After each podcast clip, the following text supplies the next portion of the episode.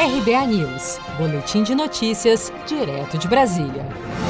Caixa libera saques e transferências da segunda parcela do auxílio emergencial para nascidos em fevereiro. Nesta segunda-feira, poderão sacar 2,4 milhões de trabalhadores. As liberações começaram no último sábado, 30 de maio, seguindo o cronograma ligado ao mês de nascimento do trabalhador. Os recursos depositados na poupança podem ser usados apenas para pagamentos de contas, boletos e compras por meio de cartão de débito virtual. Em coletiva no dia 15 de maio, o presidente da Caixa, Pedro Guimarães, falou sobre a preocupação com as filas na hora do saque do benefício. Todos nós temos como premissa básica respeito à vida, e isso significa o equilíbrio entre receber o mais rápido possível e minimizar as filas, que existirão.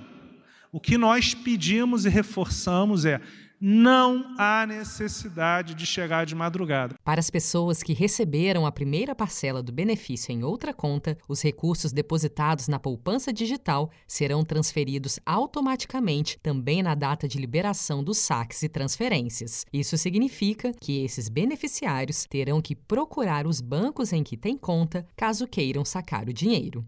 Com produção de Gisele Monteiro, de Brasília, Daniele Vaz.